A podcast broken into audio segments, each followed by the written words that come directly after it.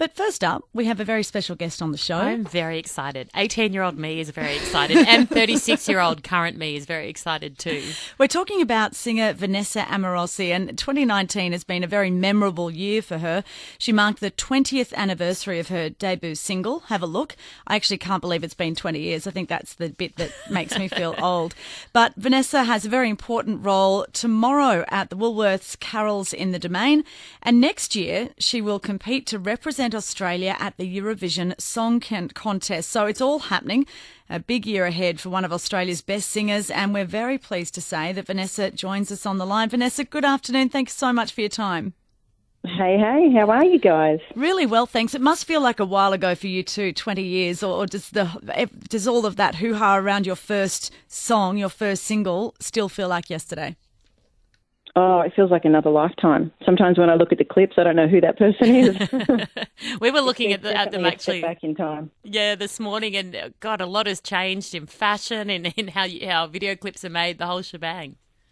Yeah, it, a lot a lot has changed. You know, I was a kid back then, so I was still kind of learning my craft, and you know, it's wonderful that it's been 20 years and I've been able to be a musician for 20 years because that's also a mission in itself. It's been 20 years and, and now it's been a while. Has it been three years in the making, this new album that you've put out? It, it, it's been a while since you put out your last album. Yeah, I got an opportunity in the States probably going around 10 years ago, and it was to work in uh, the gospel community. So I was doing a lot of counter melodies and arranging gospel music, which has always been a big passion of mine, but I never got really the opportunity to step in that field. And um, and I thought, you know, I'll spend a year doing this in the States, and then it ended up taking five to six years just to even touch the surface. It was a really big mission, much bigger than I thought. So the last um, 12 months, I've been back to doing essentially what I started doing, which was pop music. It took me a year to write the record, and I've been touring all of this year. How so, different was the process for you from when you were much younger and less experienced to where you are now? Well, when I was writing songs as a kid, I used to rewrite a lot of lyrics. So uh, Shine used to be originally Everyone You See, Everyone You Know is Going to Die. And I spent a lot of time wow. as a kid rewriting words because I didn't want to have to talk about what those songs were really about. But now, as a songwriter, I suppose I'm just a lot more confident and happy to share and elaborate on what I'm talking about in, in music. So a lot's changed, really, I think. Are, are you happy to, to share now what Shine originally was about? Yeah, it was about a suicide that had happened. So it was. Uh, I, I won't go into it too much because mm. I think it brings up too many hurt memories. Because she was a twin, and her twin sister's still out there living life as normal as she can. But it was a. It was pretty tragic.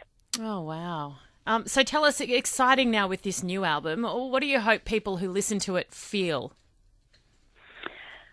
I don't know. I, I feel I'm hoping people relate and that the stories, you know, they've gone through similar situations. I think that's the great thing about music. If you can go on that journey and understand what that journey is and feel empowered by it. And this record, to me, when I sing it, I, I feel very liberated. It's, it's, it's kind of a freedom moment. And and what sort of stories are, are you conveying with this album? Does it reflect being that little bit older than, than last time? Um, I think so. Yeah, I think so. I've lived and and learned a lot more than you know being a child. So I don't know. There's, there's, it's just all over the place. It's like writing music for me is a journal entry, and that's what that record is. And next year you'll compete in the Eurovision Australia Decides competition, which is trying to get selected to perform. What do you know? Who are you up against, and, and what are you going to perform? Oh, it's it's going to be amazing. Um, she's like just even just the performance and being able to be super creative with how we want to come across as a creator. And uh, and then the music itself it's one of my songs. So I'm I'm really excited about it. I feel like I've had enough training over the last god knows how many years to kind of do a good job I hope. Can you give us a, a clue as to what Christmas carol you might be singing tomorrow night Oh, that's all hush hush. Of course, of course it is. It's two of my favourites, but of course everyone's like, "What are you singing?" I'm like, "Oh, come on, guys, why don't we just tell people?" But um, you know, it's going to be it's going to be a moment. I actually loved watching the carols as a kid, so I'm happy to be involved. I was about to ask, are you a Christmas person? Because some people, you know, go along with the flow, but others get really involved. Is your house decked out in in the decorations? Are you a real Christmas lover? Uh, I love Christmas, and I have a three-year-old boy, so Christmas now has just taken on a whole new meaning for me. But in saying that, I haven't been back to the states, and my little man's in the states at the moment. So I'll be literally once I finish the performance, the next morning I'm straight out of here to go home and and try and set up Christmas for him and, and do the whole kabang. Does he understand yet what mum does for a job? Like, do you play him kind of shine or, you know, your songs at home? I just literally had him out here for a month with dad and he thinks I go to dance parties. So hey, so let funny. him. It's like every time we cross over and he starts seeing all the crowd, he goes, "Oh, good girl, Mama, you're going to the dance party." It's like so funny. That's he brilliant. no idea what I do. And then he saw a box of CDs and he lifted them up and he was like, "Oh, so many mamas." How many pictures of myself was in the box? It was hilarious. I love it. So, what's next? Are you touring with this new album? Yes, I've been on the road all of this year with it, and then next year, once uh, Eurovision is kind of done, then I think I'll lock in another run for the end of this year, end of next year. Geez, I'm losing count of years. so the end of next year, I'll probably hit the road again.